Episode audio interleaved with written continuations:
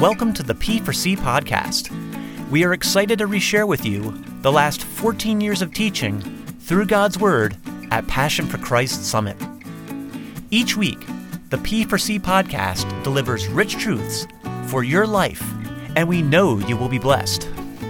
Our current series is from P4C 2015 Holiness. We now join our speaker for the conclusion of last week's message. We hope you are encouraged and challenged.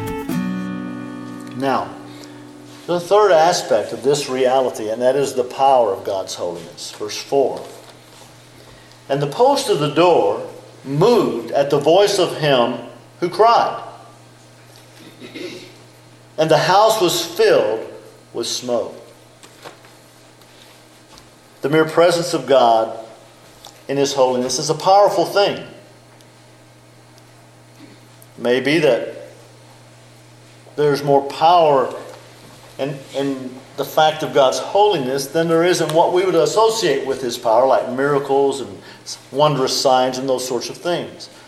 Because His holiness is really a, a, a fullness of all of His attributes.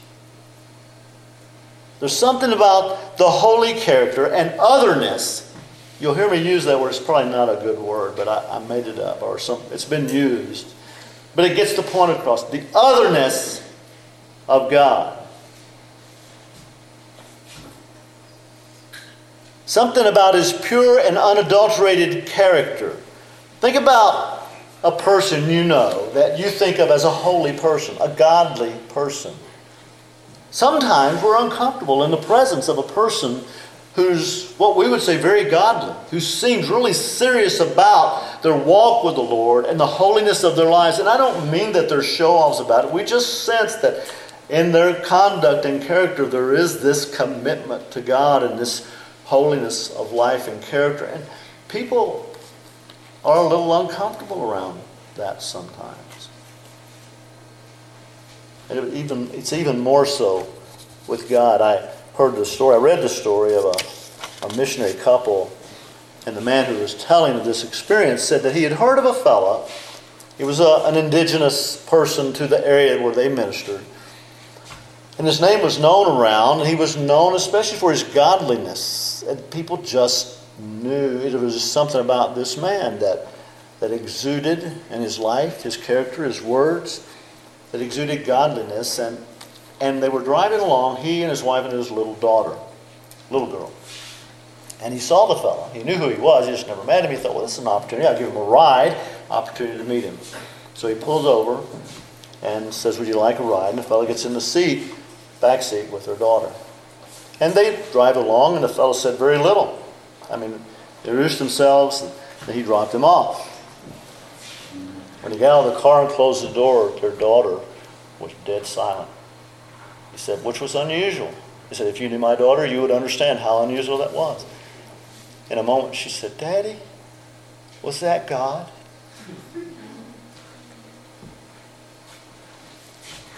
There's something sometimes about those who are godly that sets them apart. But how much more so our God? A power. It's not necessarily always shown in the quaking, but in the way it affects the lives of others, and in particular the power of God's holiness and how it affects His people, His church. This is something of the reality of God's holiness. And we will see this week and think this week how it should radically affect you and me. But there's a second aspect of holiness I want us to notice tonight and that is the, the rebuke of God's holiness. And, and some of these overlap, but when Isaiah saw the holiness of God, it was one of the most painful and terrifying experiences he had had, perhaps the, the most he had had in his life. And it's significant that God used this to kick off his prophetic ministry.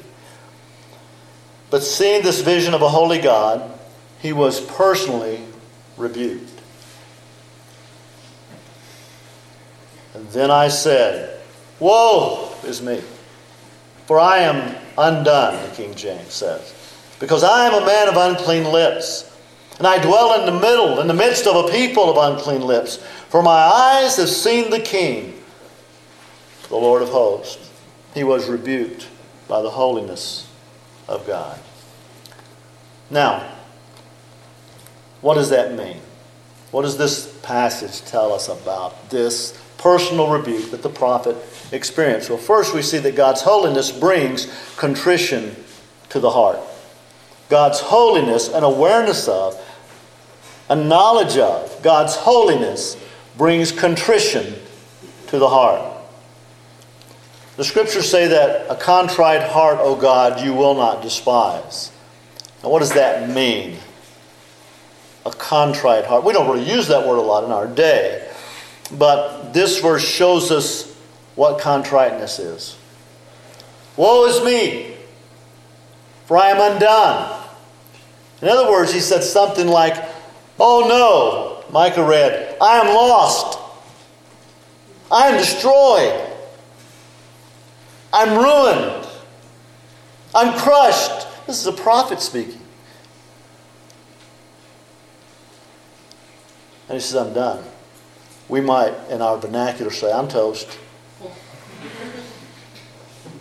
You know, we say that sort of uh, comical, well, I'm toast. I think he said, I'm toast. I'm done. I'm undone. Isaiah learned from personal experience what contrition is. We have to look it up in the dictionary. He learned from this vision of the Lord and His holiness. Personally, what it meant to have a contrite heart. Now, the word contrition originally meant, or came from a word that meant the act of grinding to powder. I worked in a power plant about 40 years ago, and uh, it was a coal burning power plant. Still a few of those around. And uh, the coal was transported uh, on a conveyor to the plant from a pile. There was a big, huge pile of coal outside and it was put on a conveyor and transported into the power plant. And there, there was a, what we called a coal crusher or a pulverizer, and it was put in there, and that crusher, that pulverizer, turned like this and crushed that, that coal into powder. An uncrushed pile of coal was of no use to produce electricity. It could not be used in its lump, lumpy state. But crushed, it could be burned to turn water to steam and produce electricity for thousands, even millions of people. The pressure of the crusher made the coal useful. And I say that an uncrushed person is useless to God. I thought about that before I said it because there's a lot of phrases we use in sermons, and then people go away and, well, what does that mean? It means that in some sense we have to come to contrition of heart before we can be a vessel of use in the hand of the Lord. When Isaiah saw the holiness of God, it stopped him in his tracks. It's, it's as though he said, Oh no, oh no, I'm crushed. I'm ruined. He felt not usable and not useful at all. People with broken limbs and crushed bodies don't generally consider themselves useful anymore. The irony of it is that sometimes they're the most useful. But I'm crushed, I'm destroyed, I'm helpless. I am toast. That is the grief of heart that comes with the realization of having offended an infinitely holy God. And all of us have done that. More than we know. I don't know if we could take much of what Isaiah got at this event. Because it's painful to know how absolutely wretched we are apart from Christ. And to get any sort of comparison to the holiness and goodness and righteousness of God. And so when you and I are confronted with the reality of God's holiness, every hint, every speck of self righteousness, self assurance, self dependency is crushed. That doesn't mean it doesn't rear its ugly head again. We dwell, we live with what we call the remnants of sin. And the old ugly dead man of the flesh keeps rearing his or her head. We have the remains, what we call the remains of sin left. But it is that poverty of spirit that has brought us to the point of growing more and more into the likeness of Christ and growing to hate sin more and more. It's interesting how that our tendency is to talk about the good things we do. Now, maybe you haven't noticed this about yourself, but I, I, will just make a confession. It's true of me. If I'm in a conversation, I've done something I think people will be impressed with, I'll work it into the conversation. I don't mean every conversation, but I just mean my tendency is that we're talking about something and I can say that I did that or I did something like that or maybe I did something better than what you did. You, you, you know, you find yourself one up in the people in the conversation. Oh, yeah, well, ah. Maybe you don't even say it quite that way. But, but it, we like to tell about the good things we've done. And Proverbs tells us about that. Every man will proclaim each one his own goodness. But you know what the end of that verse is. But a faithful person who can find. when Isaiah saw God in his holiness, all he could do, gasp, gasp out these words. Maybe, maybe he screamed them out. I don't know. We don't know. But whatever it was, it was an expression in which he just said, Woe is me. I'm undone. I am a man of unclean lips. In Romans 3:19, uh, Paul says, "Now we know that whatever the law says, it says to those who are under the law, that every mouth may be stopped and all the world may become guilty before God." Why? Because the law is the standard of a holy of a holy God, the perfect standard of a holy God. And whatever the law says, it says to shut our mouths. So you can understand why Isaiah didn't have much to say. He didn't just see the law, he saw God, the God of the law. And that's what we're confronted with in the truth of Scripture. This is our Isaiah experience. The Word of God laying out before us the reality of a holy God that shuts our mouths. What good can I say about myself now? What good thing can I boast now? The Lord says, He who boasts, boasts in this, that he knows me. That's it. And so, maybe you've watched, I know I'm talking to well, millennials, is that what you all are? Um, I haven't been sure where that how that fits in demographically, but anyway, you're not old people like Pam and me. Uh, I'm sorry, but we are older than you. But in our day, and maybe today, maybe if you ever watched a western, maybe one of the old westerns. I like the old movies, the old classics, and and some fella gets the reputation because he's a gunslinger, he's good, he's quick, and he's killed a guy or two, and maybe he did it legitimately because it was for a good cause. He's not just a murderer. But if the word gets out that he is good, you know what happens. Somebody who thinks he's better and bigger and badder comes into town. And the word gets out. And one day, the first gunslinger's standing at the saloon, drinking his sarsaparilla.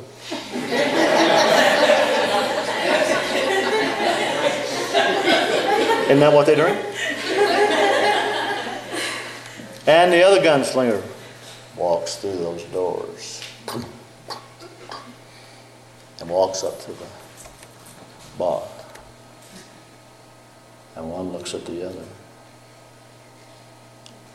and takes a drink of his sarsaparilla. And one says to the other, There ain't room in this town for both of us. And there isn't. One of them has to go.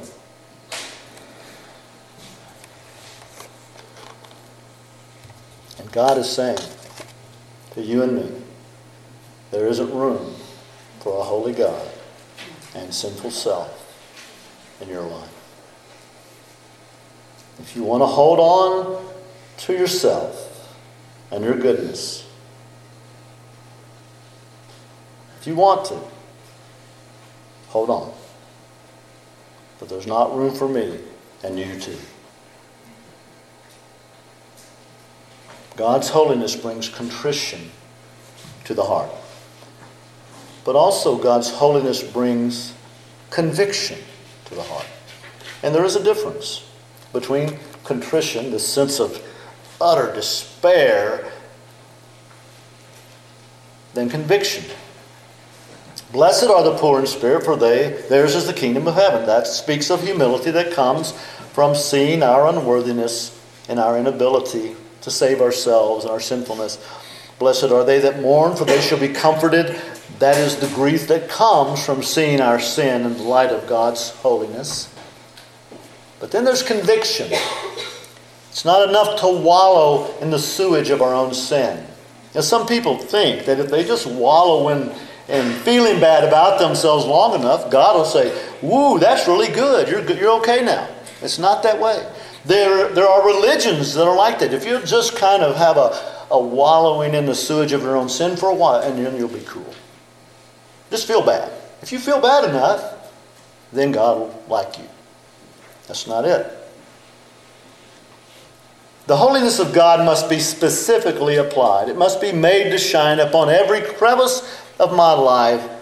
And this is where the writer, the prophet says, I am a man of unclean lips. You see, it wasn't just a sort of general view of my own badness. He saw something specific here. I'm a man of unclean lips. I dwell among a people of unclean lips. And the word unclean here is very vivid. I won't go too far with it, but it means defiled and vile and rotten and corrupt and polluted and filthy. I am a man of filthy lips. I am corrupted. I am polluted. He didn't say, Now, Lord, remember that I stopped and helped so and so on the road, or there's a couple, older couple down the road, and I've been really good to them. You know, he didn't come up with good things he had done because they didn't matter. They were filthy too, at least as a means of any acceptance with God he became aware specifically of the sin in his life, of the filth in his life. The holiness of God shone on his life specifically, and then he became more sensitive to the sin around him. It was not the other way around. Often the holiness of God shines on everyone but me. I hear a message and I think, well, I wish somebody so and so would listen, hear that. I wonder if they're getting, God help this person get that.